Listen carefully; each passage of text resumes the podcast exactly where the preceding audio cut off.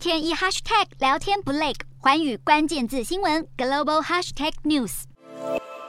日本首相岸田与自民党干部低下头，为逝世的前首相安倍默哀。在十号举行的参议院选举，自民党拿下胜利，由他领头的修宪派势力更是达到国会提案门槛的三分之二席次。根据 NHK 出口民调，在这次改补选的一百二十五个席次中，自民党拿下六十三席，公民党有十三席，最大在野党立宪民主党获得十七席，而日本维新会和国民民主党则是分别拿下十二席跟五席。其中联合执政的自民党与公民党，加上日本维新会和国民民主党。党这四党都被视为修宪派力量。这次改补选拿下的席次，加上非改选席位，总共达到国会总席次的三分之二。岸田拿着花朵装饰在当选人的名字旁，以往是大红色的花，因为安倍的突然离世而改为淡粉色。安倍八号在奈良助选的候选人佐藤启今年也连任成功。自民党干部表示，希望能向安倍报告这次选举的好结果。修宪是自民党的重点政策主张，内容包括在宪法第九条明载自卫队以及设立紧急事态应对条款等，而这些。都是安倍晋三生前最想推动的置业。至于最大在野党立宪民主党，在这次改选拿到的席次下降，